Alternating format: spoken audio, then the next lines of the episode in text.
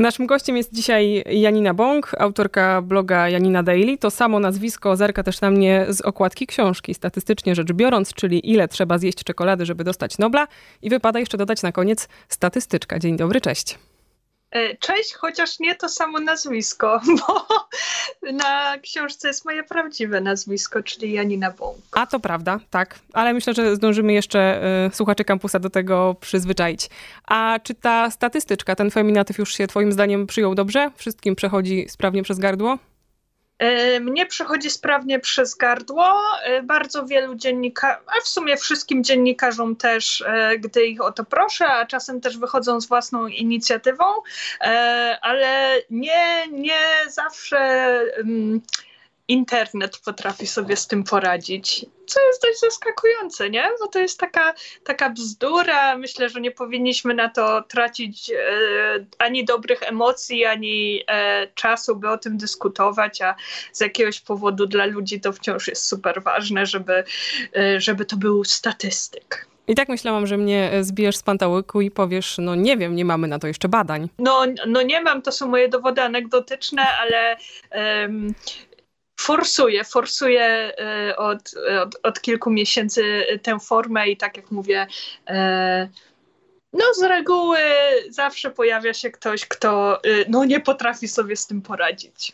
Ten dowód anegdotyczny jest chyba na liście przewinień, które y, można, których można dokonać, jeśli się y, podchodzi do najpierw tworzenia czy badania rzeczywistości, a potem jej opracowywania i prezentowania. Wyjaśnisz tak w skrócie, czym jest, zanim przejdziemy dalej? Dowód anegdotyczny to jest, kiedy opieramy swoje sądy i opinie nie na podstawie właśnie właśnie badań, jakichś ustrukturyzowanych danych, które, y, które zebraliśmy, tylko na podstawie jakichś tam historii zasłyszanych, być może od y, kuzynki listonosza naszej matki, albo na podstawie czegoś, co przytrafiło się nam, to to, że coś przytrafiło się nam, albo tej kuzynce, albo pani w sklepie, y, to jeszcze nie znaczy, że to jest reguła. I to są takie historie typu, że a, napij się soku z cytryny, a na pewno wyleczysz się z łupieżu, bo mnie pomogło, albo u mnie się sprawdziło.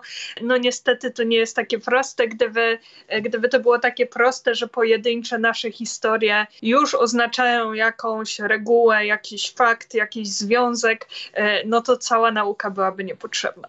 Wydaje mi się, że jak już powiedziałaś łupież, to pomyślałam o tej dziedzinie zdrowotnej, że tam chyba najbardziej trzeba na to uważać, ale tam też to jest najbardziej popularne. Na to czosnek, na tamto właśnie jakieś takie inne domowe sposoby, bo u mnie podziałało. To prawda i e, nawet chciałam to wtrącić, ale to, to i tak do tego doszliśmy. E, tak, faktycznie medycyna jest e, taką działką, gdzie to się zdarza bardzo często. Bardzo niestety stworzyłam właśnie taki, e, takie, e, takie wyrażenie bardzo niestety, e, ale dlatego, że tam to jest bardzo niebezpieczne.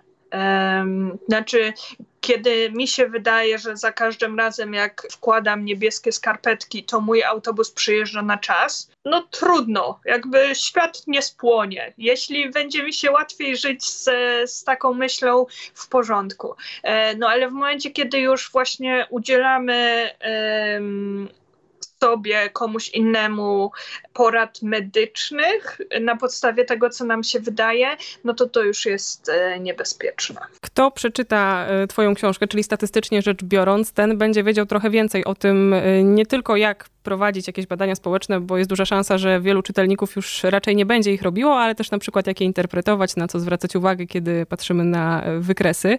I ja czytając miałam takie bardzo silne flashbacki z przeszłości, a mianowicie pojawiał mi się w głowie taki podręcznik, który towarzyszył mi, myślę, że przez przynajmniej rok studiów i nosił tytuł Badania społeczne w praktyce albo Podstawy badań społecznych. Earl Bevik to kiedykolwiek zabłądził na Wydziale Nauk Społecznych jakiejkolwiek uczelni, ten pewnie miał do czynienia e, z tym e, obszernym podręcznikiem naukowym. Twoja książka jest popularno-naukowa i miałam taką myśl, jaką pewnie słyszysz często, że gdyby Janina uczyła mnie czy metodologii badań, czy potem statystyki, to może by to wszystko poszło jakoś łatwiej.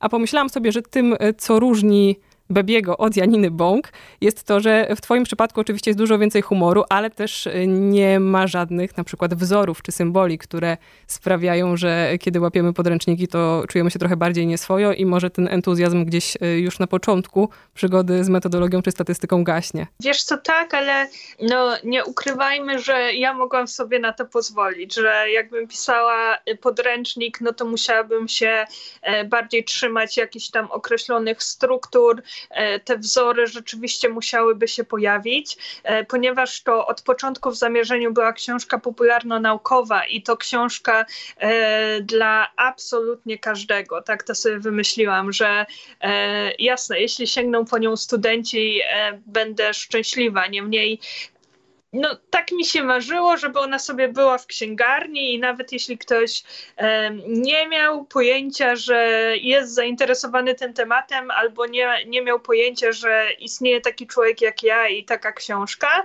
to żeby być może mógł, mógł ją sobie chwycić, przeczytać e, opis na tylnej okładce i, i się nią zaciekawić.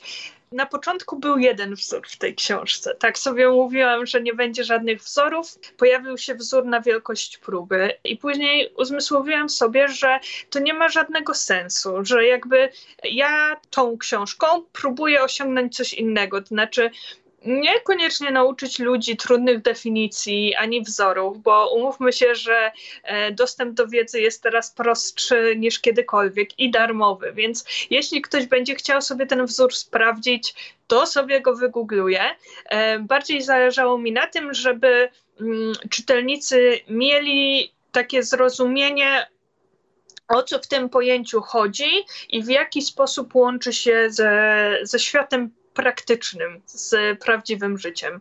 E, bo tak naprawdę, jak, jak wykładałam na uczelni, e, to miałam dokładnie taki sam cel, czyli moi studenci nie musieli znać definicji na pamięć, bo jak będzie trzeba, to sięgną do podręcznika, e, ale bardzo chciałam, żeby wiedzieli, że na przykład ten model regresji może im się przydać do policzenia tego i tego, albo znalezienia odpowiedzi na takie i takie pytania.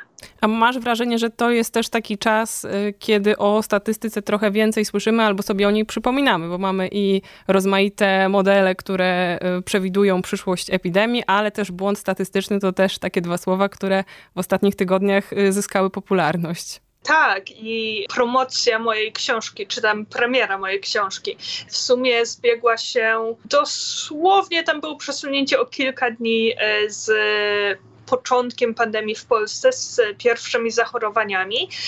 No i na początku było mi smutno, że będziemy musieli odłożyć na później jakieś tam spotkania autorskie i, i spotkania z czytelnikami, e, ale faktycznie później sobie pomyślałam, że może e, może jeśli już mamy szukać pozytywów w tej bardzo trudnej sytuacji, to może moja książka przez to jest jeszcze bardziej aktualna, albo być może będzie jeszcze bardziej dla kogoś pomocna, e, kiedy będziemy próbować wyciągnąć jakieś wnioski e, na temat, nie wiem, wykresów, czy liczb, czy statystyk, które do nas docierają e, na temat koronawirusa, no czy przed wyborami, różnymi sondażami i tak również o co chodzi w tym błędzie statystycznym. Dużo osób się pytało, więc też mogłam, mogłam tutaj trochę pomóc. A masz wrażenie, że trochę demonizujemy liczby w XXI wieku? Trochę tak, trochę nie. Zastanowiłabym się, czy to naprawdę e, jest kwestia XXI wieku, czy po prostu od zawsze one były trochę demonizowane, ale e, głównie dlatego, że e, bardzo często ich nie rozumiemy i one nas trochę przerażają. Bardzo często też mamy jakieś złe doświadczenia ze szkoły czy z dzieciństwa, kiedy ktoś nam wmówił na przykład, że no nie nadajemy się do nauk ścisłych, że nigdy nie nauczymy się liczyć liczyć tych procentów. E, dlatego ja bardzo szybko, już gdzieś chyba na pierwszych stronach książki, e, rozprawiam się z tym mitem i piszę, że nie ma głąbów matematycznych, że, że są tylko źli nauczyciele i że ta książka um, ma być właśnie takim odczarowaniem tego mitu, że e, trzeba mieć jakieś specjalne supermoce, żeby móc się z tą analizą danych, statystyką, metodologią zaprzyjaźnić. A z drugiej strony myślę, że że okej, okay, być może się boimy tych danych, ale też chyba coraz częściej się ku nim e, zwracamy, zwłaszcza właśnie teraz w okresie e, pandemii. No, znacznie częściej dostaję jakieś pytania, czy, czy ten artykuł jest w porządku, czy te, te wnioski są prawidłowe. E, no, chcemy wiedzieć więcej. Chcemy jakby nauczyć się, jak te liczby poprawnie interpretować. Odniosłam wrażenie po książce, że Twoja głowa jest e, pełna różnych historii związanych e, z wieloma badaniami, które prowadzono w absolutnie różnych dziedzinach. Więc chciałam Cię tak. zapytać, czy możemy jakoś tak e, obłaskawić, jeszcze uatrakcyjnić statystykę i dane liczbowe dla tych, którzy nas słuchają i spróbować przytoczyć jakieś zastosowania czy badania, które będą liczbowo ujmowały takie sprawy, które wydaje nam się, że w liczbach nie do końca się mieszczą, czyli nie wiem, może jakieś emocje, nie wiem, miłość, przyjaźń, coś takiego niematerialnego, co będzie w kontrze do na przykład liczby zachorowań. A, Jakieś sensie... wzory na miłość, czy takie sprawy. Da się tak naukowo opisać na przykład tę sferę życia? Istnieją wzory na miłość, chociaż to, y, to jest trochę uproszczenie, ale istnieją wzory, y, którymi y, próbowaliśmy mm, sprawdzić na portalach randkowych, jakie cechy psychograficzne, e, ale również cechy fizjonomii powodują, że częściej lub rzadziej do kogoś zagadujemy i idziemy na pierwszą, kolejną randkę. Istnieje również wzór na, na dobre piwo i to e, William Gossett, czyli twórca najbardziej znanego testu nie wiem czy najbardziej, ale wydaje mi się, że bardzo znanego testu statystycznego testu Denta e, wynalazł ten test właśnie po to, żeby móc porównywać ze sobą dwie próbki piwa, czy one są tak samo dobre. Więc e, no i oczywiście jest też to tytułowe pytanie o to, ile trzeba zjeść czekolady, żeby dostać Nobla i tam też e, zresztą w książce pokazuje dokładne wyliczenie, ile to by musiało być, żeby, no, żeby mama była z nas dumna, e, że, że mamy ten medal noblowski. E, więc e, faktycznie ja mam w głowie bardzo dużo takich przykładów, głównie dlatego, że no właśnie znowu jak, jak wykładałam, to zawsze starałam się szukać czegoś, co tych moich studentów zaciekawi i, i przy okazji sprawi, że łatwiej będzie im zapamiętać. Mm, ale to też właśnie fajnie pokazuje, że, że statystyka przydaje się do wszystkiego i najpewniej jakiekolwiek mamy pytanie, które wydaje nam się dziwne, e, to jest sposób na to, żeby to zmierzyć. Jak powiedziałeś studenci, to od razu wizualizowałam sobie salę do zajęć i gołębia, który zasiadł tam e, w, jednych, w jednym z twoich rozdziałów. Ale nie o gołębiu chciałam, tylko e, o tym, o czym piszesz. Wydaje mi się, że dosyć gorzko, ale też z dużą nadzieją i takim e, poczuciem misji, czyli o tym, że nauka trochę popada w kryzys i że naukowcy mają dużą rolę do zrobienia poza samą działalnością naukową, ale myślę o tym, jak y, komunikują się z odbiorcami swoich badań, jak popularyzują naukę i jak rozmawiają z tymi, którzy mają inne zdanie. E, tak, i z dużą dozą przyjemności mówię, że ten rozdział przez, e, przez wielu naukowców jest bardzo dobrze przyjęty. E, I ja zawsze powtarzam, że, że mamy w Polsce mnóstwo cudownych naukowców z wielu różnych dziedzin, którzy robią doskonałą robotę właśnie w popularyzowaniu swoich badań, cudzych badań, swojej działki, jakby swojego naukowego poletka ale wciąż y, tak, są takie obszary, kiedy no, nie potrafimy komunikować tych naszych odkryć w sposób y, pozbawiony pogardy. Myślę, że, y, że to jest duży problem, no bo istnieje coś takiego jak klątwa wiedzy, czyli my coś wiemy i wydaje nam się, że wszyscy to wiedzą. Wydaje nam się, że nie, no to jest oczywiste, że na przykład na przykładzie silnej korelacji nie, nie możemy ustalić związków przyczynowo-skutkowych. E, no ale nie, miejmy z tyłu głowy, że, że niestety e, w szkole nikt nas takich rzeczy nie, nie uczył. E, być może ktoś nie miał okazji, by się tego dowiedzieć. Być może na tamtym etapie etapie życia był zainteresowany czymś innym, więc myślę, że naszą rolą jest nie oceniać, czy ktoś e, powinien to już wiedzieć, czy nie, czy e, brońcie Panie Boże, czy jest głąbem, czy nie, e, tylko odpowiadać na te pytania i, i tak naprawdę gdy, gdy ktoś mnie pyta, nawet o takie rzeczy, które, no, na które odpowiadałam już bardzo dużo razy, to zawsze mnie to cieszy, bo pamiętajmy, że e, to nie jest problem, że ktoś czegoś nie wie i że o coś pyta. Problem zacznie się dopiero wtedy, kiedy no, przestanie pytać i, i stwierdzi, dobra, jestem upokarzany, jestem pogardzany, nie to nie. Historia nie zna takich przypadków, że ktoś się czegoś nauczył, bo go upokorzyliśmy. To jest moje ulubione zdanie z tej książki i tak czekałam, aż je powiesz, a że to się nie wydarzyło, postanowiłam, że musimy zacytować e, Janinę Bąk. Masz takie mm, poczucie misji trochę, żeby nadrobić te braki edukacyjne. W sensie widzę cię jako takiego PR-owca statystyki, człowieka, który sprawia, że się jej nie boimy i może nawet nas ciekawi, ale czy myślisz o jakichś takich y, szerszych działaniach i, i może jakiejś takiej aktywności, która trochę zmieni system edukacji? Czy to za dużo? E, myślę, że Podoba mi się rola PR-owca statystyki. Jeśli chodzi o zmianę systemu edukacji, no myślę, że jest nas trochę za wcześnie, że to jeszcze za wysokie progi. A drużyna Janina? Przecież to jest silna y, gwardia. Tak, to jest silna gwardia i to mnie zawsze e, cieszy, nawet jeśli e, podchodzi do mnie po jakimś wykładzie otwartym czy spotkaniu ta jedna osoba i mówi, że e, tę statystykę trochę odczarowałam albo o, że nie wiedziałam, nie wiedziałem, że, że to może być takie ciekawe, no to takie, takie rzeczy mnie bardzo cieszą. No i faktycznie to zdanie o tym, że historia nie zna takich przypadków, że ktoś się czegoś nauczył, bo go upokorzyliśmy, ja je powtarzam notorycznie y, w wielu różnych kontekstach i będę je powtarzać notorycznie, dlatego że cały czas spotykam się z, z takim zdaniem, że no jak, nie. Mnie, mnie upokarzano i pamiętam do dziś tabliczkę mnożenia. No ale czy to dobrze, że pamiętasz tę tabliczkę mnożenia, bo cała klasa się z ciebie śmiała? Um, jasne, jak mamy jakieś silne emocje związane z jakimś wydarzeniem, to łatwiej je zapamiętujemy, e, ale zawsze, zawsze wtedy e, tłumaczę, że jest na to też inny sposób, że możemy kogoś nie wyzwać od głąbów, e, możemy e, pozbyć się takiego, takiej ochoty, żeby poczuć się od kogoś lepszymi, bo my coś wiemy, a ty nie, albo ty popełniłeś błąd.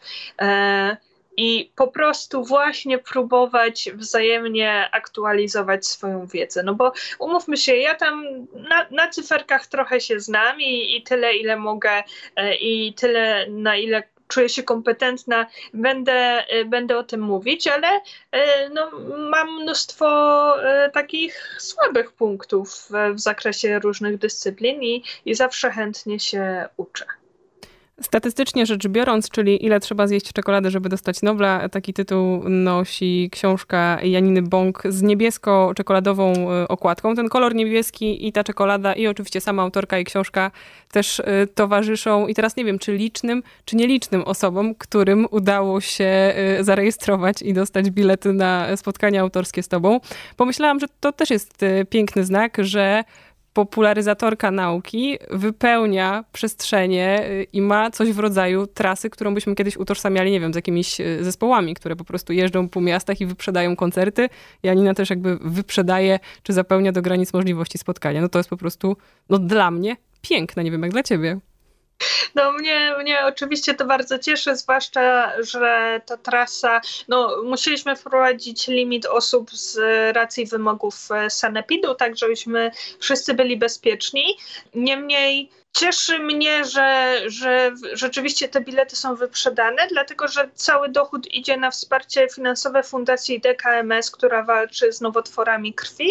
E, no i mimo tego limitu osób zebraliśmy już 10 tysięcy złotych na tę fundację, więc, no więc to jest doskonałe. Ja oczywiście się zawsze cieszę, kiedy, kiedy ludziom się chce przyjść się ze mną spotkać i, i porozmawiać i zadawać pytania, no ale to, że przy okazji możemy zrobić coś dobrego, e, no to to jest e, tym doskonalsze. Można też kupić cegiełkę, ale już nie wejść siłą rzeczy na spotkanie z Janiną, więc to wszystko pewnie do znalezienia na Facebooku. No i pewnie się zastanawiasz, co by było, jakby to wyglądało, gdyby nie ta granica 150 osób. Wyobraźnia trochę tak y, galopuje? Nie, nie, nie, nie galopuję, bo. E... A właśnie, gdybanie i statystyka faktycznie może to się nie łączy. Nie, bardziej. Nie jestem Mickiem Jaggerem statystyki. Zawsze staram się też zachować bardzo dużo pokory i zawsze mnie bardzo stresuje, że to będzie to wydarzenie, na które nikt nie przyjdzie, e, więc nawet gdyby tych osób mogło być więcej, e, no to wzbudzałoby to we mnie więcej właśnie takiego lęku, kto przyjdzie i ile osób przyjdzie, e, niż, niż takiego przekonania, że na pewno pół miasta tam będzie chciało być. No, niekoniecznie. Janina Bąk była naszym gościem, autorka książki Statystycznie rzecz biorąc, czyli ile trzeba zjeść czekolady, żeby dostać Nobla. Co niektórzy jutro widzą się z Janiną w Warszawie, a cała reszta przy następnych okazjach albo, albo w internetach. Bardzo Ci dziękujemy. Dziękuję.